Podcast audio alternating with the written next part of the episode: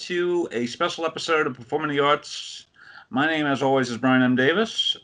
I'm actually being joined by three lovely, talented people who I all know from this small college called Brooklyn College that I probably you all haven't heard of before. But yeah, uh, I'm not talking about why I know them, but I'm going to be talking to why they joined together along with.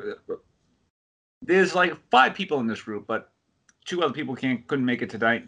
So I'm talking about their theater group, Alliance of Creatives Theater. So yeah, take it away. Uh, how did this idea come about? Uh, I'll answer to that. Um, so a lot of us, um, so uh, let me start from the beginning. We are all friends from Brooklyn College. We are all part of the theater department at the school. Um, when quarantine hit, obviously it was a it was very hard for us, um, not being able to do theater in person or do theater at all. You know, acting is one thing, but designing something is so much harder over Yeah. Zoom if you have no actors to design for. Um, so one day we were kind of like, what if we just designed a show that like isn't gonna go up, is not gonna get performed, but we just created a design for it. And we did, and we had a lot of fun. And we were like, well, what if we just kept doing this and then brought in actors and like started doing online theater uh, like in the whatever way that we could. Um, and so that's kind of how Alliance of Creatives was born. Was just us being like, what if we just did the thing, pretty much. Uh, I know the, the production you're referring to is actually something that I heard you talk about in our shop class, uh, shop class, well, our prop class. That's almost like shop class. Uh, uh, sorry, Luca. Uh, that's, uh, yeah, in our prop, uh, prop class, which was Madame Butterfly. And so was M. Butterfly literally the genesis of just doing uh, AOC theater? Or was it just like the same notion of hey you know what you just said before emily which was hey uh, we all know each other we all love theater we all miss theater let's just keep on doing this A little bit of both, I feel like. It was it, it's kind of what you were saying. It's exactly like, hey, we're all together, we like doing theater, let's do this. But I think doing that project together showed that we could do something yeah together online that like looked really good and like had like so much effort and like beauty in it. it it showed that we were not only did we want to do this, but that we were like very much capable of doing it, kind of a thing. yeah which is kind of amazing because the, the the performances that I've been through, uh, I mean, been through. I, f- I feel like I've been through by saying I've been through war by saying that, but the performances I've done with with yous, it's been very good. You know, uh, I, I we recently just did Almost Maine. Uh, I'm pretty sure you know uh, after this recording has been done, you'd all been you you all just done twice uh, trifles. Uh, before that, you just did our readings of over the what is it over the wall over the golden over the garden wall. Uh, before that was a reading of Knives Out. So yeah, it's like all these readings I've been doing with with this group have has been a pleasantly uh, pleasant uh, fun surprise. But uh, yeah, uh, now I know there's five people in this group in terms of like leadership or cabinet. Uh, could you explain like what your roles are by chance? I mean, not by chance, but like what are you all? I mean, what's the what like what roles do you fill out with each uh, each person? Uh, starting with uh, Jess. Um, our, I mean, I've taken more of the like social media route uh, than everybody. Like, I basically have control of our social media accounts.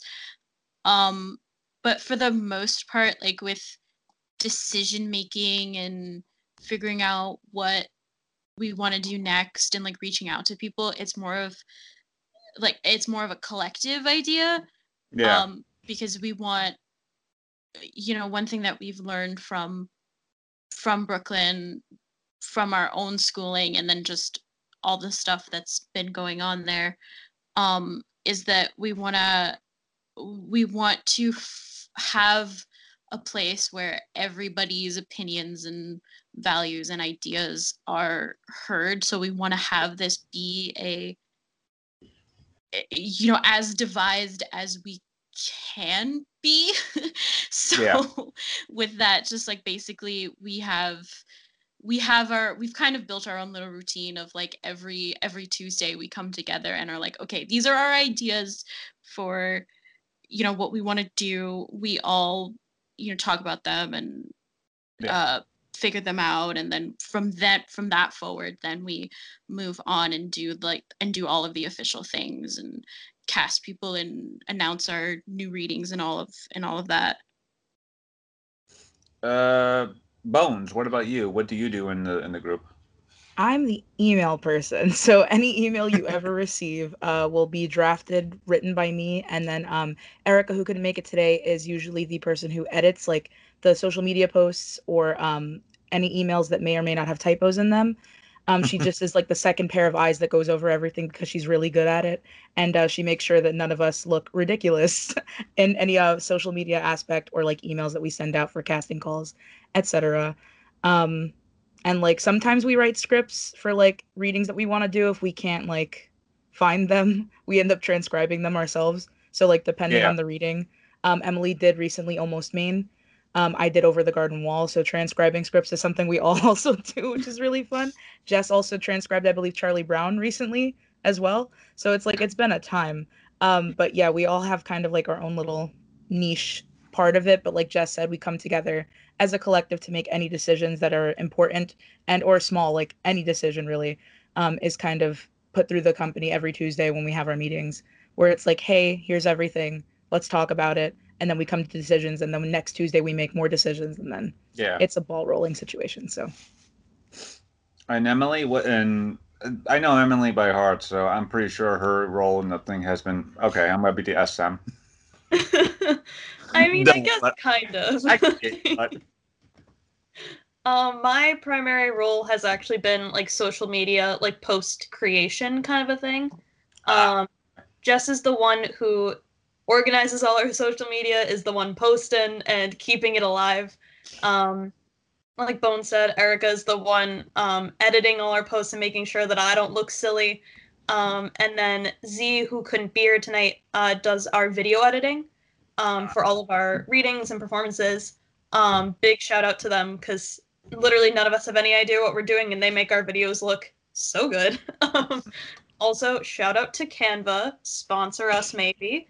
They're what we use to make our social media posts, which always look gorgeous, and it is not really because of me.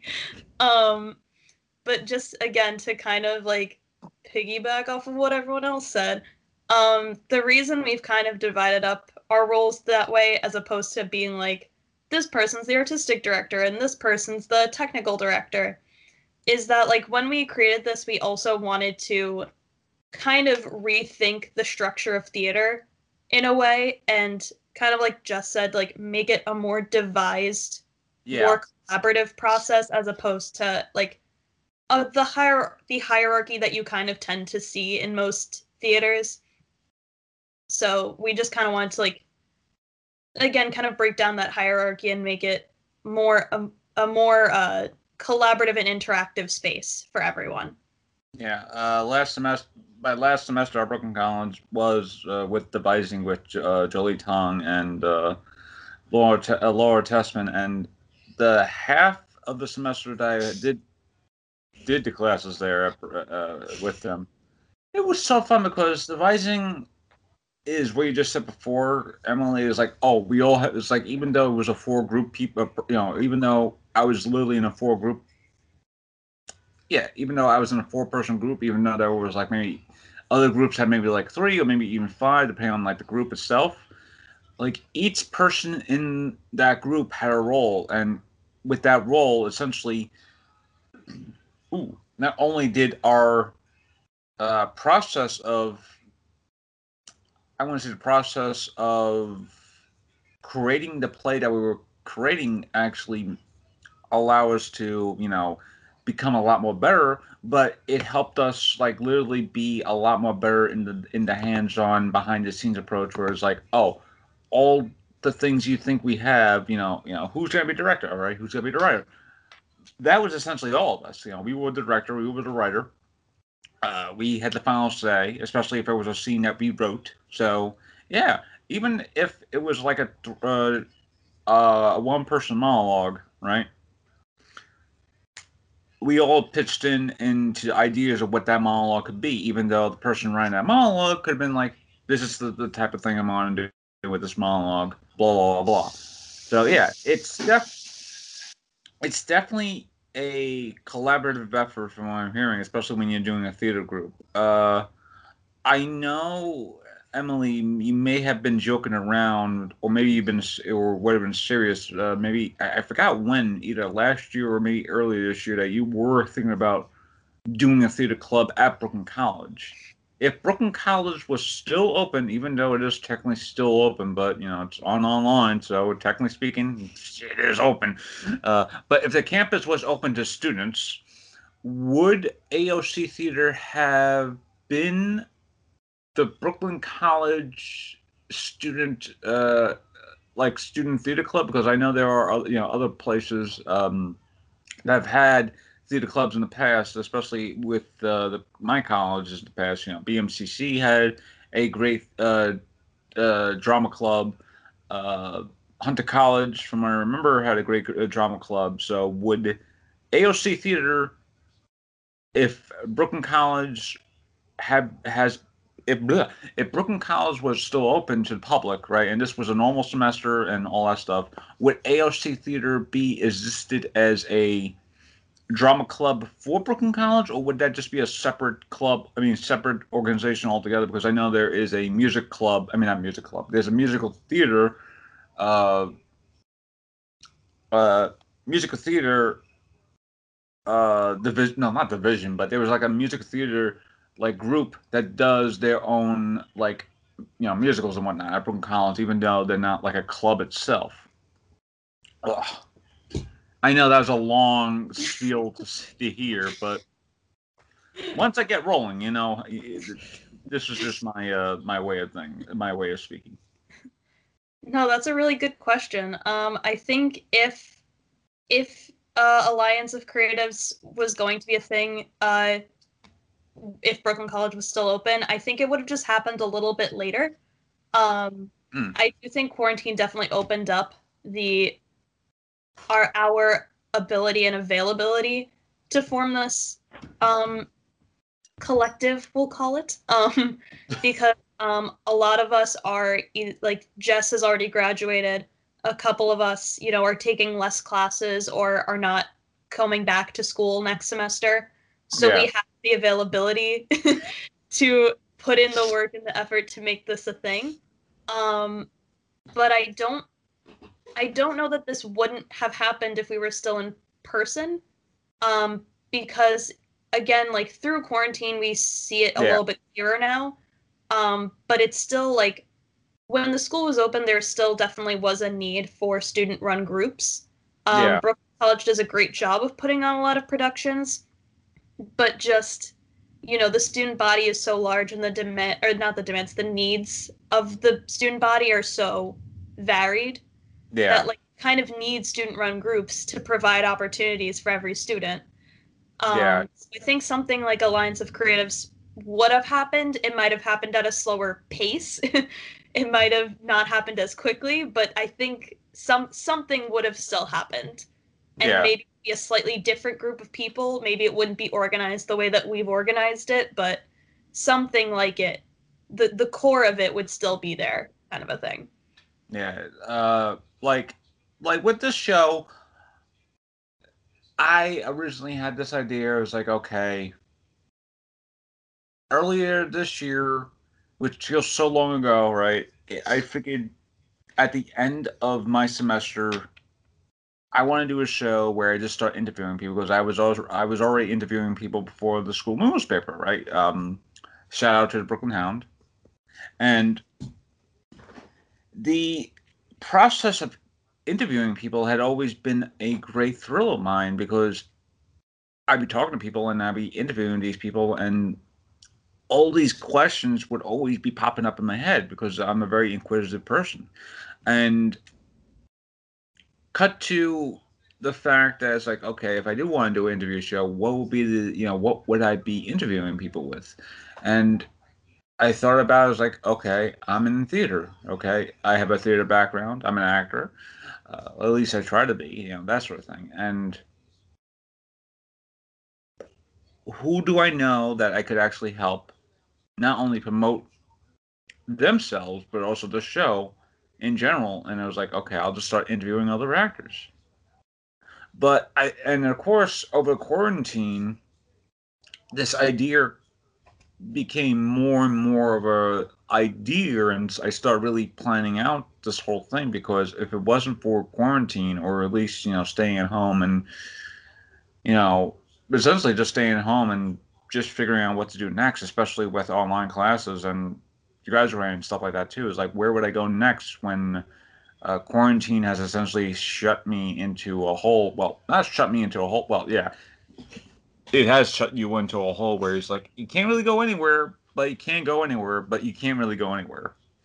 And that made no sense, but it, it makes sense to me. Uh, but yeah, it's like early this year. I like the original idea I had was okay. I'm actually gotta go and meet with these people hand to hand now because I do have a tripod, I do have a camera, you know, and do all that stuff. But of course, with the pandemic going around and the fact that you know the quarantine was still happening and it still is happening you know even though it, it has been like less and less now because of uh this the holiday season now at the time of recording this so yeah if it wasn't for the quarantine i probably would have still been like kicking over the idea of what the show is about and i wouldn't be doing like the fourth season already by the time i've already been putting this out by the time uh, by the time this is released, I'll probably be already in the process of doing the fifth season or maybe even seventh, sixth season, depending on how fast I can actually do this thing. But I have a job now, so life happened. So Yep. Yeah, uh, but yeah, it, it's interesting to note that because of quarantine and the fact that there is no theater, you know, other theater artists had have been trying to do essentially Zoom theater or uh, workshops, uh, like seminars. Uh, I know Bones, you do a great thing with Twitch of like showing your Twitch streams every now and then of uh, of your artwork and stuff like that too. So yeah, it, it's. I think because the lack of theater for this year, even though this year started up strong with theater, well, I wouldn't say started up strong. It, it, the theater world in general at the start of 2020 was a little hectic. But now it's starting to coming a lot more stronger because of what's been happening. And probably people who were, especially with uh, Broadway shows or musicals that, that were going to be playing now, like, okay, well, give that light, you know, for the next like year or so. So they so people who had shows to do now is like okay, we have more time to you know advance and stuff like that too. So, but yeah, it, it, it's odd because without the quarantine stuff that's happening and all that stuff, I wouldn't really. It's probably the same thing what you just said before, where you know my show probably would have happened, but a much later date after because I take so long to get around to an idea and get everything fully fleshed out because I'm the one. I'm the type of person that really has um, OCD. So I'm just like any idea I have, it has to be fully fleshed out, fully fleshed out. Otherwise, I'm just like, all right, this idea into the garbage.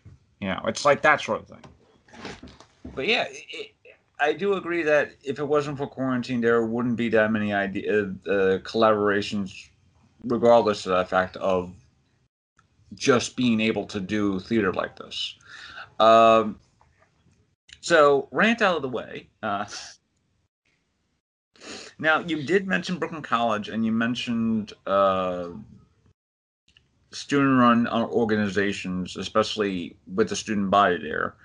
uh, especially being students of Brooklyn College, I you know I've only been a Brooklyn College student for only like maybe two years or so, so I wasn't really in the thick of everything. So you know I was more of like a uh, an outsider looking in because even though I was still technically part of theater, I had like already been like I, I, always fancy myself as more like a theater technician now because I feel like theater technicians have a lot more fun in terms of making a show, all that stuff too, because they have much more of the uh, the practical uh, practical uh, practicality of everything. So yeah, in terms of Brooklyn College, how has your education there been shaping you to where you see theater now? Who wants to go? Come on. Jess, you want to go first? Because I have thoughts. Um, sure, I can go first. I mean, I my my my time in college in general wasn't super long. I was only there for two years, uh, like you. So Yeah. my my perspective is a tiny bit different because I wasn't. I like threw myself into the deep end with theater, uh, and then just stayed there. So that was the only like that was the only like real look of the school I got. Um, and I would say the out of everything I have learned, I the one thing that I've will probably take with me for forever is creating inclusive spaces where every single voice can be heard and feels heard and just creating I'm I'm all about positivity and optimism and like being at Brooklyn College really showed me that if you are given a space where you are supportive and positive and you are welcoming of everybody, people will want to be there. They will want to create work. They will want to make sure that that work is the best it can be and you Yeah. will create very very good shows. I've seen it at I've been work I worked on two shows where that was the entire energy from start to finish and those shows were amazing and so well done and then i've also worked on the other spectrum where like no one was happy everybody was stressed it was no one was having a good time and those shows sucked Yeah. so it's just it's really it, it- that is something that like i think really had shown me and i'm like really thankful for those for those uh you know whether it's running crew or even like assisting on a show at brooklyn i'm really grateful for those opportunities because it really does show it really showed me like what how i want to move my own theater career and what i know Yeah. will make an environment that i that i can thrive in that i can help other people thrive in as well um and yeah also shout out to michael page i i love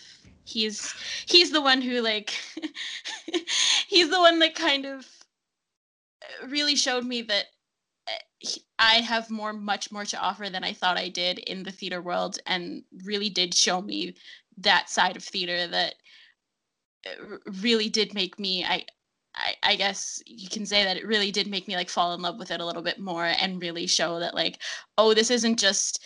I'm good, decently good at theater, so I can make this a career. But like, oh no, I can actually make something for myself, and I'm actually good at what I do.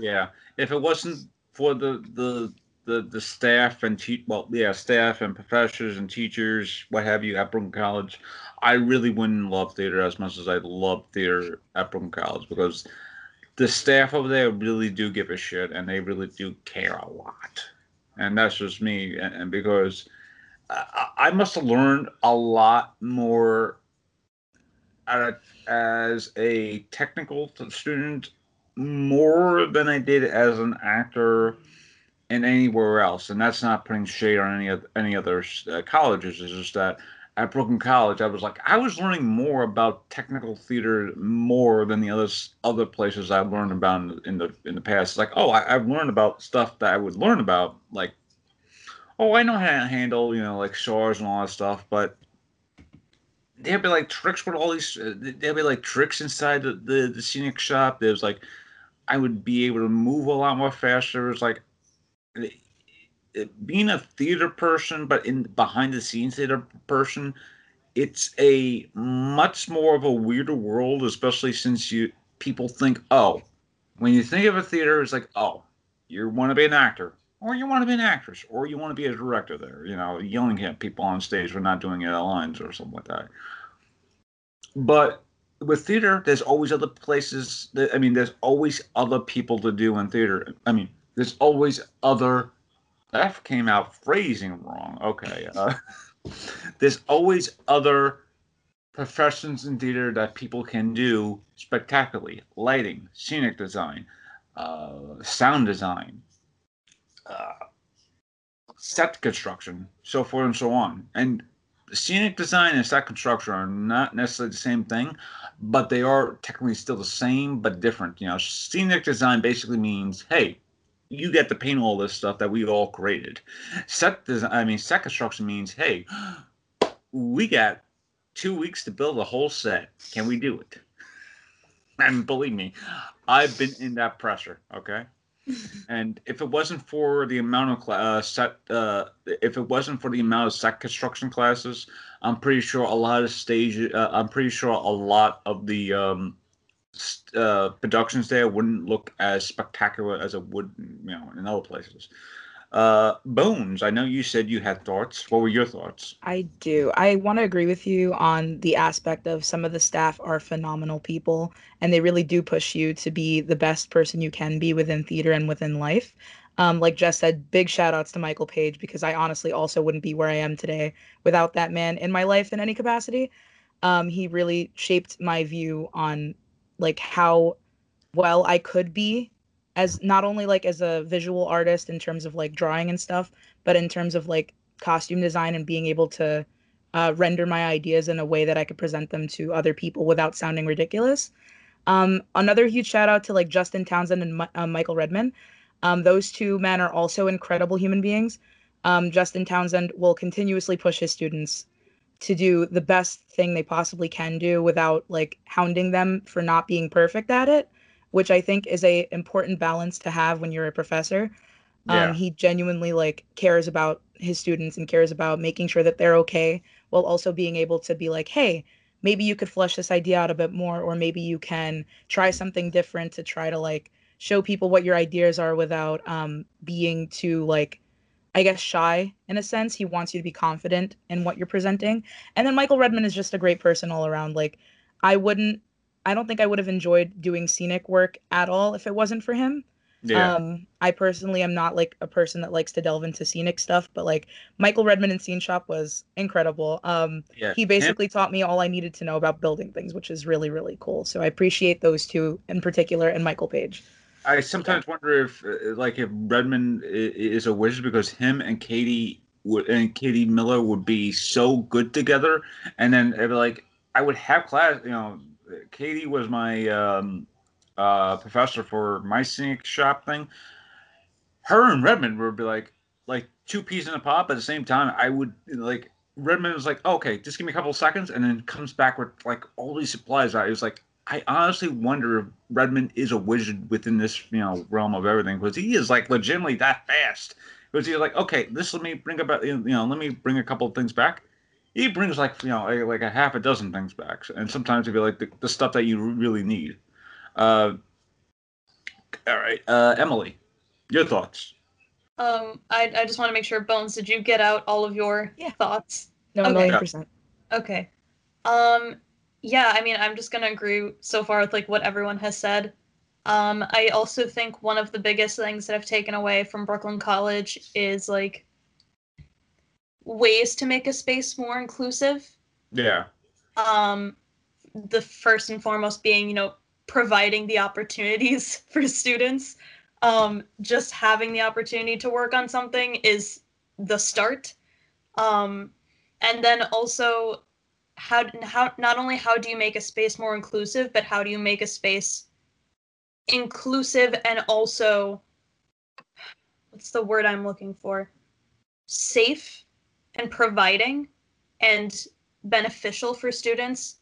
For example, don't just include a work by a BIPOC playwright just to say that you've included a, a Yeah. work by a BIPOC playwright in your season. You consider what is the subject of the show. Or do you have the actors to fill the roles for that show? Are you putting on a show that will be beneficial to your students that has the that has the opportunity for them? Um, and also, oh no, did I cut out? No, you're, you're still here. Oh, good, because my Wi-Fi cuts out sometimes. Um, uh, not only does it provide the opportunity for students, but are you also making sure that you're not just providing shows of trauma to specifically BIPOC students or by you know BIPOC in general? You know, Yeah. um, it's Uh, it's no, continue. it's something that I think can be improved on in all spaces. This is not a dig at Brooklyn College. This is not a dig at anyone. I think Oh, no. inclusivity is something that can be worked on in every level, in every theater, everywhere. Um, and it's something that we need to obviously actively practice and be better at to Yeah. provide spaces for everyone. And not just BIPOC students, but queer BIPOC students, um, disabled BIPOC students, all, all, all students, everyone. No ifs, ands, or buts. like Yeah. every Uh, space needs to be inclusive and safe for Yeah, everyone. this is something that I was actually touching upon with uh, my my acting professor Emmanuel Simons, and he he was talking about how as a gay man living in you know New York City in the 1980s, he was talking about all this stuff that was like really really hard to, to deal with, you know, especially when you're uh in that realm, especially in 1980s New York City, where it's like, oh, when you think of New- 1980s New York City, you think of, well, uh, what type of crime movies came out during the 1980s? And that you kind of like, that's like your idea of 1980s New York City. And you wouldn't be that too far off. But nowadays, it's like, even though I feel like people are starting to become like a little more inclusive in theater, there is still a uh what's the term? A lack of you know proper representation because there are still gay characters who are played by straight uh, straight what, what, what the hell was that straight heterosexual there we go heterosexual uh actors or actresses. Uh, I, I remember there was a trailer for this movie that was either coming out either soon or maybe not soon. I'm not sure, but it had it was it, it, it was an actress portraying a person who who was on the autism spectrum, I believe. And Yep. okay, you all know I know exactly what you're Yep. talking about. The movie that And- C is producing. yeah. And Oh yes. person who plays the autistic uh, character in the in the movie is not played by a person who is autistic. I mean, who who has autism in real life. You know. Uh, and I would also just like to add, Brian. Um, no one. This they originally had hired an autistic act- actress, and they considered her. Um, what do you call it? Her. The environment was not suitable for her as an autistic actress, and so instead of changing the environment, they changed the actress. yeah, which is wh- which is always very uh, shady in, to begin with because I know it's like oh it's like because film companies has always done it in the past, especially since. uh, Okay, this is me as a film buff now because I, I'm like this is my area now. Okay, I'm sorry, folks. Uh, you know, film, you know, film companies in general will do that. If they don't like an actor, they will just recast everybody in a, in a moment's notice, especially with theater too. But I feel like even though theater wants to be inclusive now, there's still that like uh wall there that's sort that's essentially blocking things. Even though there are queer actors, LB, well, uh, LBGQ, plus, you know, performers actually getting more and more traction. there's still being unable to get that traction going because it's still theater and it's still um, uh, film too because uh, there's still cis there's still cis actors playing transgender roles. There's still cis actors playing transgender roles. There's still people, you know. It, so yeah, it's definitely a th- it's uh, it, theater being inclusive, but well, theater and film being inclusive to people with you know not only uh, disabilities but also personal choices, that sort of thing. Um, people who identify as non-binary, trans, straight, uh, gay, lesbian, so forth and so on they still feel like, oh, we are inclusive, but at the same time, it's sort of like a step back because they don't really want to be inclusive. You know, there are people who do say that, and it's odd because I know at the either start of this semester or close towards the end of the previous semester, I know Brooklyn College had the same process. It's like, oh, we're gonna start hiring people who are like start hiring more people, all that stuff who would be, you know, more stuff like that. But I haven't heard anything about that, so I'm not sure. And and of course, I'm a student. I'm still I'm an alumni there, so I have yet to hear anything about like, oh, you know, this is the new staff we have, you know, that that sort of thing. And I know.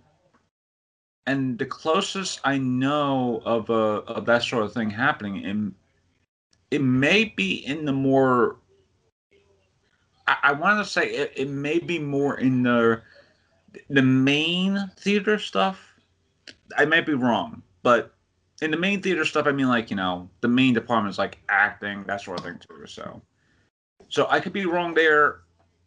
If I'm wrong, please give me a little saying, Brian, you're wrong. You know that sort of thing. But especially if you're watching right now too. But yeah, it's weird because the theater now says, "Oh, we are all about inclusivity and all that stuff," and nowadays it's like when you hear that, it's like there's still people who still cast the the. I, I want to say that the cookie cutter type where it's just basically the same exact person. It's like it's like you're watching a play and it's like it's the same exact person that you would probably say, hey, you know, I like this character. I mean, I mean, I like this actor, but you know, it's like the, they're playing the same exact character as before.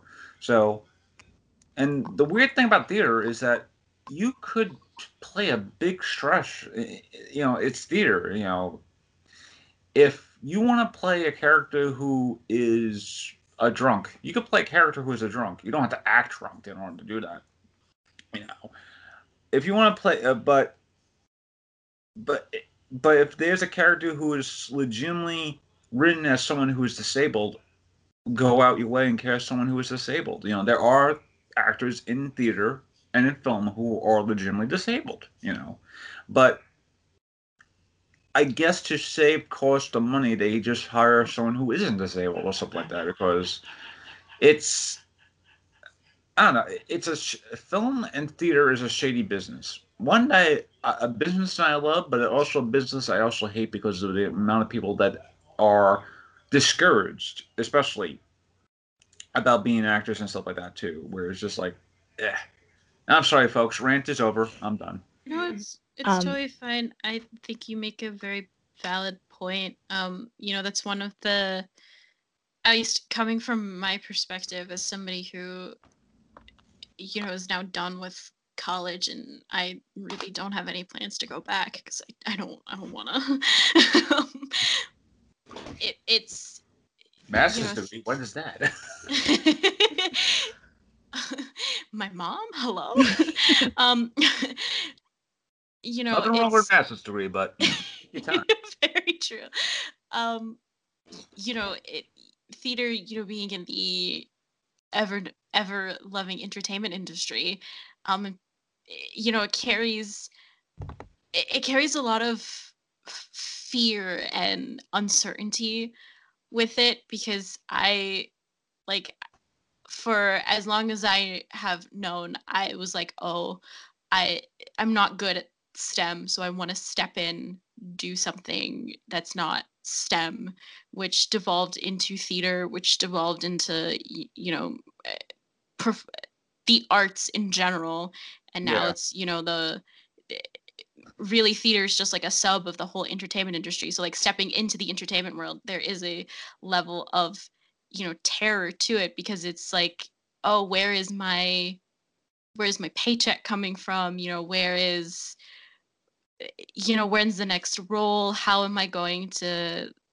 can i make this my life support? And um you know with all of this with all entertainment industry with all anything in entertainment it really you really do get to see how hypocritical Yeah. the how hypocritical every single person is in there because all of the officials all of the platforms you know they'll tell you we love everybody we want to give everybody a chance and you Yeah. know everybody's everybody's welcome to join and be a part of stuff and then you actually get into the business and it's very very inclusive and it, it's very exclusive. Yeah. let me rephrase that. And it's very cutthroat and really the only way like before before quarantine happened and everything got shut down the only way i had gotten jobs was literally because i knew people. It Yeah. wasn't because of my own talent or anything. So there is that fear of like oh can i make it as well Yeah. Uh, yeah, that's the sad thing about both theater as a whole because there are, you know, theater groups that are very say, "Oh yeah, you know, we are include, you know, we we are inclusive," but at the same time, they will be like, "Ah, "We just don't like this th- th- this person because you know it's like they always late for work, that sort of thing." Blah blah. blah. You know, even though they could be an asshole in front of people. Uh oh. Okay, I froze up there. I thought that'd be very that- that'd be very weird. It's like even though they'd be an asshole, and then anyway, but yeah, it's it, it- it's weird because theater growing up, I've had countless uh, interactions with not only theater but just film in general, right? And it helps that my cousin is a off Broadway actress in her own time. She's done Broadway, she's done television, she's done film, so it helps her being, you know, like that. But I, you know, I remember, I think I remember talking to, you know, talking to her like maybe once or twice because, you know, it's, it's hard to actually meet her because, you know, she doesn't live in New York City anymore, at least not around us. And I remember meeting her like maybe 20 years ago at a family reunion thing, right? And well, the only family reunion because we had only one big family reunion, and then afterwards it just stopped being family reunions. But anyway, I remember talking to her, and she said, "Well, something along the lines of how theater is or film. I mean, acting is great, but it's just like one of those things where it's just like it will take a toll on you and that sort of thing. So there are people who, and believe me, you know, when I was a student at Hunter College, and I will be straightforward with this, it being an actor starting at a, a place like like a Hunter College, which is very elitist by by the way.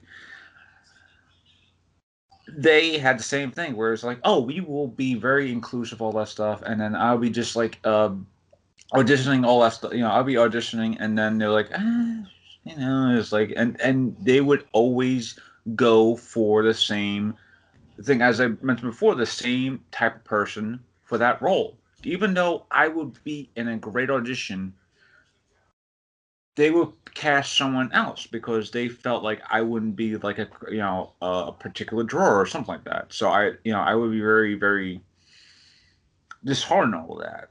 You know, ten not not ten years ago, uh, close to fifteen years ago, or something like that. I was you know, when I was at Kingsborough Community College, I actually was part of a 10 minute play, right? And this actress who I was in the scene with just wasn't comfortable to kissing me. So it was like, can you know, she must have talked to the director or something like that. But and it got me like literally fired off the side because she just wasn't comfortable kissing me. And you know, I as I went to see see the play the last time, if I remember correctly, they basically casted her boyfriend for that role. So basically, it's like what you just said before, Jess, where it's just like, who do you know, and how can they help you with these roles? And sometimes, and not sometimes, and most of the times, I feel like in entertainment, who do you know is the more along the lines of who do you know and who can help you can really help you in theater, but also film. You know, I know people, but I haven't asked them like, hey, I need and like I haven't said, hey, I need that olive branch to go into theater, or I need that olive branch to go into film because I rather do everything by my own. So yeah, it's and and I think and to tie this into our main theme, which is the AOC theater, I think that's why people such as yourselves have like grouped together and created a, an op not only an opportunity but also a theater group that can feel uh, involved with people of all types uh, people who aren't really actors people who are actors people who have disabilities such as myself. Uh, people who are you know so forth and so on. But yeah it, it's weird because like I said before, when the theater at the start of the year was at a very weird peak, where it's just where where a lot of the things was was like the closest theater was at a tipping point uh, in terms of a talking point was uh, the West Side Story thing, where they basically hired someone who was a you know uh, what was it a registered sex offender or something like that. Now now at the end of the year, the talk of the town is the fact that there's a Ratatouille musical coming out, which is so weird in hindsight. Where it's like at the start of the year, you go from people uh, like literally picketing a very famous musical to the entire industry shutting down because of a virus to basically Zoom theater to now where the talk of the town is a musical based off of a non-musical th- thing Ratatouille. I even uh, fucking uh, yeah. Theater is a weird business, but there are people such as yourselves who are giving opportunities to do theater that doesn't feel like oh, you know, just because you you're not really a trained actor doesn't mean you still can't be part of our show. Uh, believe me, I know I'm not like a trained actor. Actor, you know, I don't have like years of training experience at Juilliard or Stella Adler or the or the Actor Studio or something like that. You know, I'm just a person who, uh, yeah, I'm literally just a person who knows my acting just by watching people act on screen and you know stuff like that too. So, and I've had professors in the past who just called me very naturalistic because I don't think about the choices. I don't think about stuff like that too. I might ad lib a few lines here and there because in my process of reading the, the script, it may say something in the script, but my mind wants to, and my mind says something else. But if it still comes off at the same time as the script, they're like, okay, just don't worry about it. You know, Brian's still doing the same thing, where it's just like, you know, even though the line says I'm gonna go to the store, it's like the I might say, I'll be right back. I'm going to the store right. Uh, I'll be right back. I'm going to the store. Something like that. No one would just say like, okay, you just say the say the line as normal. But yeah, it's it's weird how well not weird, but it, it's interesting to see how at the start of the year how the theater was like the theater world was and because of what you said before with quarantine and stuff like that and how the industry was shut down we have much more opportunities because of because of quarantine and the fact that the fact that you know theater hasn't really been on the up and up yet. You know, it will return, but we don't know when, like fully. Supposedly in fall 2021, but that's if we're lucky. Uh, Yeah. Uh, so rant is over again. I'm sorry. I'm sorry to those who are watching. Like just Brian, just Brian, just please stop ranting. Please stop ranting. But you know, this is my show. But yeah, Um, this I- is this is what you paid. I mean, this, this is what you subscribe to. Okay. Uh, you were saying something? Uh, yeah, I I want to like talk a little bit about like the PR slash networking situation, like extending the olive branch stuff. Yeah. Personally, I don't like the concept of like, oh hey, I know a guy who knows a guy who knows a guy that is Yeah. like one degree away from a famous person. Therefore, I can just you know so- climb the social ladder, network, stuff like that. That's something I'm not a fan of. I don't think any of us in AOC are a fan of. Um, we we strive to be like as inclusive as possible, but not the inclusive where it's like we're so inclusive, but actually like we're not trying to do all Yeah. that. Um, I feel like a lot of uh, places and and people in theater tend to do the PR move of inclusivity, where it's like, oh, we're so inclusive, wow, and then the minute you get your foot in the door, you try to get your foot in the door, and then it doesn't work because you're Yeah. LGBTQ plus or like you're a BIPOC person or like you're you're disabled. Like it just all these things that add up, and they're like, oh well, no, and it's something that we want to avoid as much as possible because like we ourselves come from very different walks of life. Like Yeah. i myself am, am an lgbt person a non-binary person. Like i am that. So like and there's people among us that are like different walks of life and different um ethnicities races etc so like we we strive to be like as as opening and welcome to everyone because we are technically like ev- everyone in a weird sense you know like we are a collective of people that are incredibly different um, and we want to encourage people who don't necessarily again have like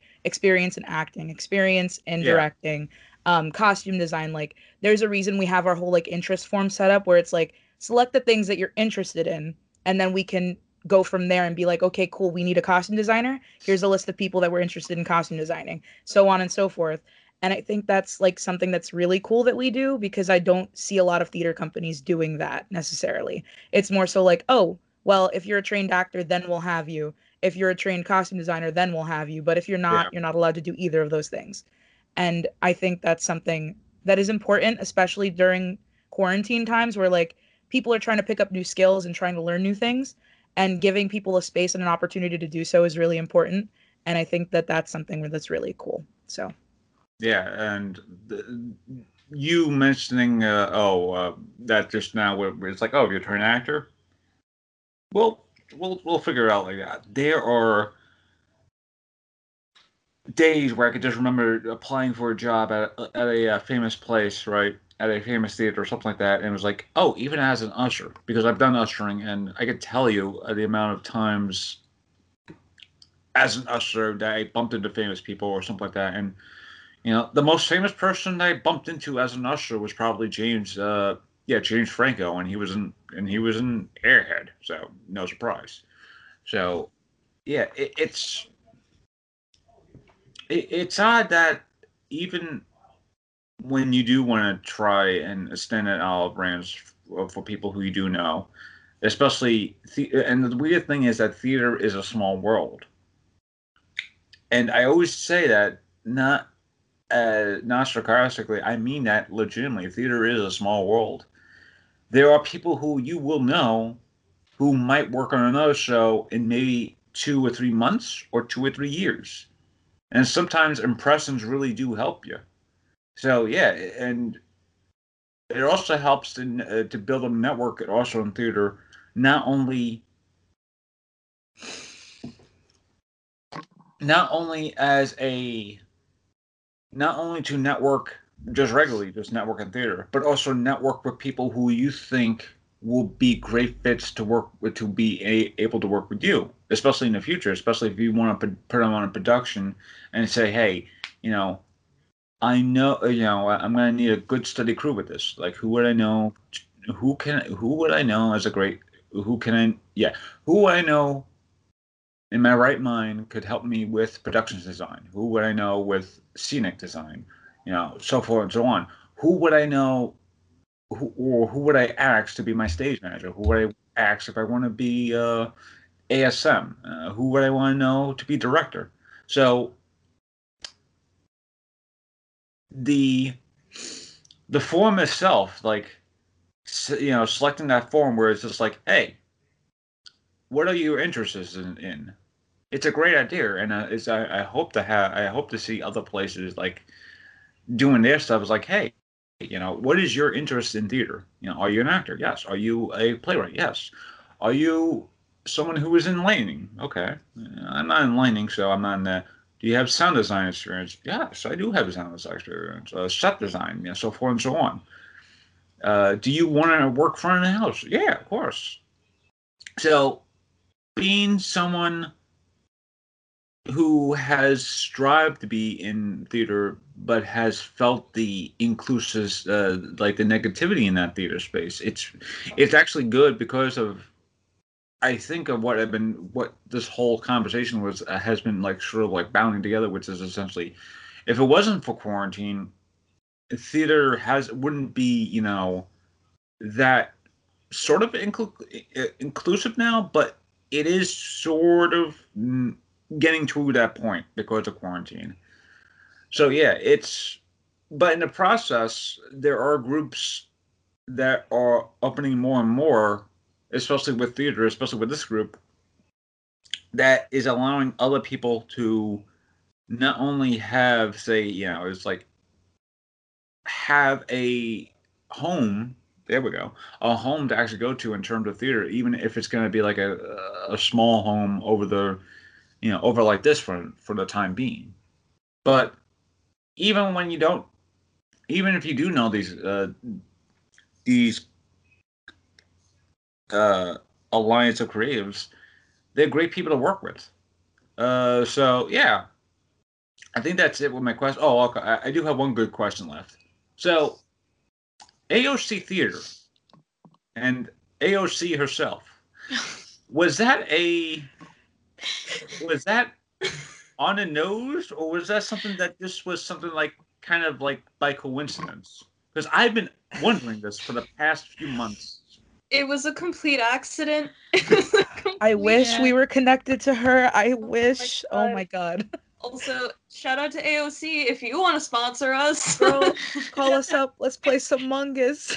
let's play some Among Us. Like, let's let's get that connection honestly, the okay, what's really funny about that whole situation is that we were trying to avoid the acronym ACT, like ACT, oh, because oh, okay. there are multiple bigger theaters that have that acronym. And we're like, okay, we don't want to like get in the mix of that and like get lost in the Google search. Yeah. But in the process, we ended up getting associated with AOC, and I'm like, well. Oh, damn it. all right. this is what we live with now. I mean, I'm not gonna complain if we get associated with her. if we get associated with her, she gets tagged in our posts. You know? That's it. Cross promo. hey, it's more it's more traction for you, and also it's more PR for you. So as even as so, I, I would think Bones as the PR person, you'd be like, hey, all right. nah, it's a lot. Uh, we do often get that question though. Uh, I believe under our first Q and A, that was one of the first questions we got was like are you associated we were like no unfortunately but no uh, i think just real quick just to like drive home the point and like give this all a nice close um talking about you know the connections that we make and how we would love to you know make a connect with aoc hit us up um I think one of the biggest things about making connections and the way that we can start to move away from the only way you can do theater is to know people is like you connect with the people that you genuinely want to work with. Don't just connect with people that like you're like, "Oh, this person's to help me in the future." Like I feel like AOC is weirdly enough a great example of this. Like yes, of course you want to connect with AOC cuz she's a person of power, but also we all genuinely look up to her and like is a person that we would want to have a, a connection with, not just in terms of work, but as a person and i think that's something that's so important in theater is like not only like making connections is of course important but make connections with the people that you actively enjoyed working with yeah. and would want to work with again and want to see outside of work and i think that's something that we also hold like really close to us is like we we keep bringing back the people that we want to work with because we enjoy them. We enjoy their personality and their work ethic and just being able to spend time with them in a work environment. Uh, and that's something that I think is another like really big pillar of ours. Um, so yeah, I just wanted to throw that in as a nice little closer. Um, and it makes sense with your name because it is an alliance of creatives and Mhm. and alliance is really a network of people but i mean it's a group of people i should say but it really should be with people who you know and trust but also people who you feel the most in tune with because and that's the thing with theater is that if you're not with uh, if you're not really with people that you are in tune with, then I forgot who said it before. Uh, oh, it was Jess, where it's like the productions will suck, and if you're with uh, people that you are in tune with, the productions will be awesome, and you just want to keep on going and going with that the notion. Uh, but yeah, I do have three more questions, and they're pretty much easy ones. Uh, so, like I mentioned before, by the time of this recording, trifles have been already been up, but or should be up, or in the process of being going up, depending hopefully, on how hopefully, fast. Yeah. hopefully. Uh, Knocking on wood. uh, And, uh, are there any productions that we might want to hear about in the future, or are you just wanting like, eh, well, just keep everyone in the dark for now? uh i mean we do have which i mean we've been very vocal about this and we mentioned to everybody who was working on the the first part of almost Maine but um we are planning on doing a the the second act so a second part of almost Maine uh is planning on coming uh, and then trifles is our big header for next year like that's our like a, a little more professional route thing that we want to go around with um, since Yeah. our readings have been pretty laxed. Um, but with trifles, we're trying to make it just a smidge, a little more professional with doing a stage reading. So having like rehearsals and Stuff like that. uh, yeah. Um, but I think I think keep, keeping people guessing for the rest of uh, the rest of the year, especially since uh, we're like two days away from the new year, Yeah. uh, is, is is is gonna be fun. Keep keep people guessing, and if they're interested, they can always fill out our interest form and keep up to I'll date. ha- which I'll have in the description, by the way. Uh, Uh, Um, so the next question is so social media plug.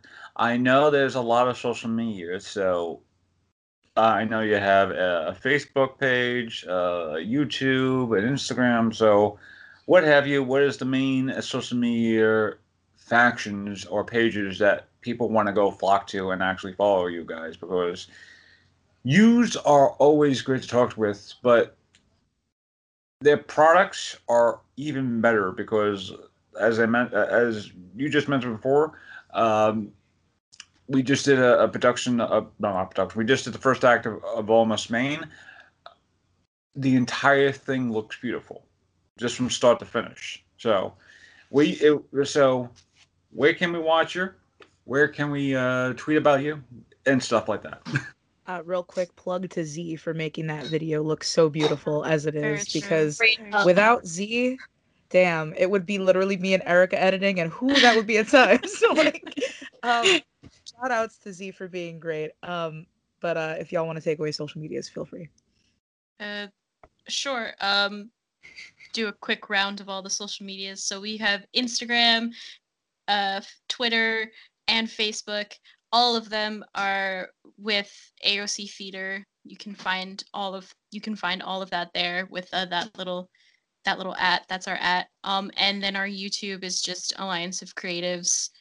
Uh, very short and simple. That's where we post all of the videos there for all of our readings so far and we have uh, the two over the garden wall parts up if you want to go see them they're very good they're very lovely there's some very lovely people who are a part of it um, and then almost Maine is up is up there too as well if you want to go give uh, if you want to go give it a little love it's was up two days ago, three days, two days ago. A couple days ago, just right after Christmas.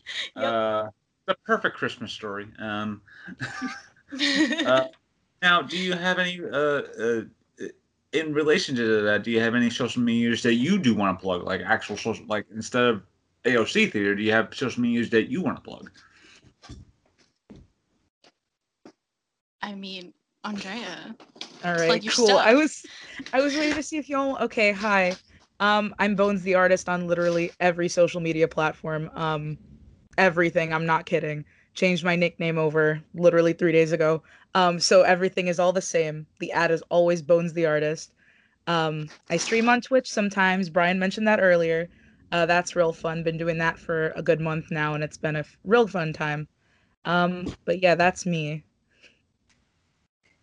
Uh, and of course, my last question is is a fairly obvious, easy question to ask, depending depending on how I phrase it. But to those who are actually going into theater, or at least in this theater world where they are essentially somewhat burned out from theater or something like that, or recovering from theater, missing theater, what advice do you have, especially if they are an emerging theater artist especially going forward into 2021.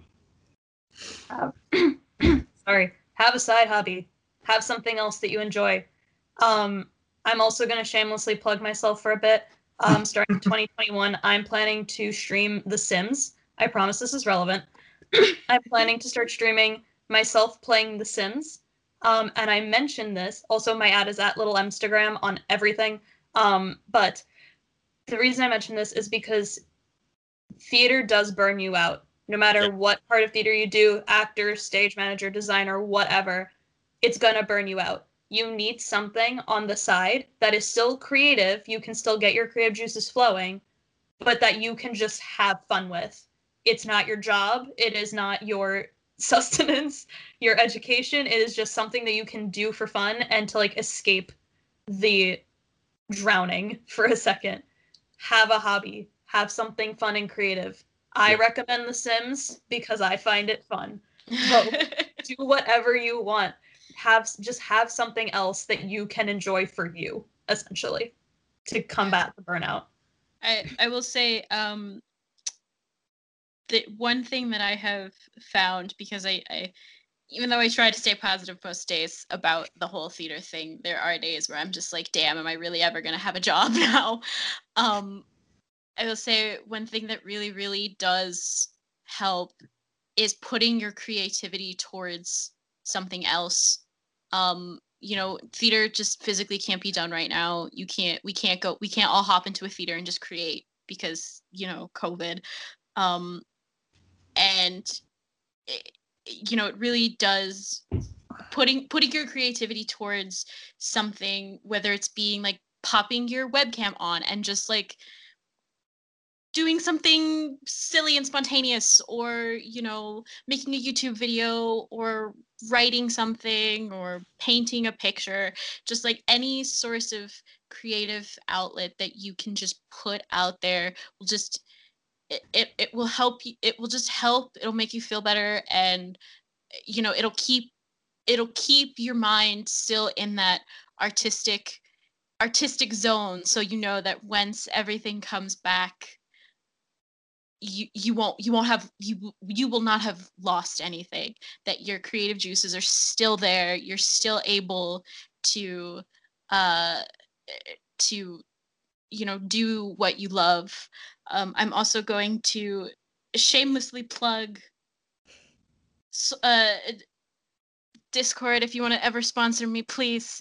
Um but discord is a great great service that uh, we all use it for um, for just com- simply communicating or hanging out or if we want to share something with everybody or we want to like play games together or do something um, if you know we're really lonely one night or we just need somebody to hang out with and talk uh, it is a it's a great great thing to use um, and to just be connect be connected to people because I know if I know as theater people, we love we love connecting with people and talking to people. So if you can find any way to to to just talk to somebody, it really, really, it really does help. Um, to piggyback off of that, a little piece of advice: do the thing that you want to do. Um, don't I, I understand if you want things to be flawless and perfect for your first like venture out into the internet if you're gonna be posting or if you're gonna start painting or if you're gonna do something. Um, like emily and jess have said like your your creative outlet like getting your hobby g- going don't be afraid of it. Do it. Um, the longer you sit there and be like but what if i'm not good? the longer you're gonna sit there and be miserable and feel burnt out and not feel like you're capable of doing things.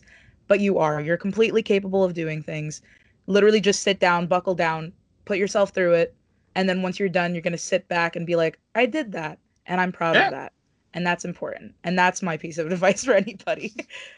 Yes, especially with me because th- this show, even though I love producing and hosting the show, there are days where this show does burn me out, and I do need those time to recover. And with my job now, it has actually allowed me to feel a lot more in control of my own show, but also, like you just said before, it. This isn't really a side hobby. It's more like a, a passion of mine that is now sidelined because of my actual job. But you know, anyway, uh, that's enough of making fun of myself. Um, Emily, Bones, Jess, it's been great talking to you all.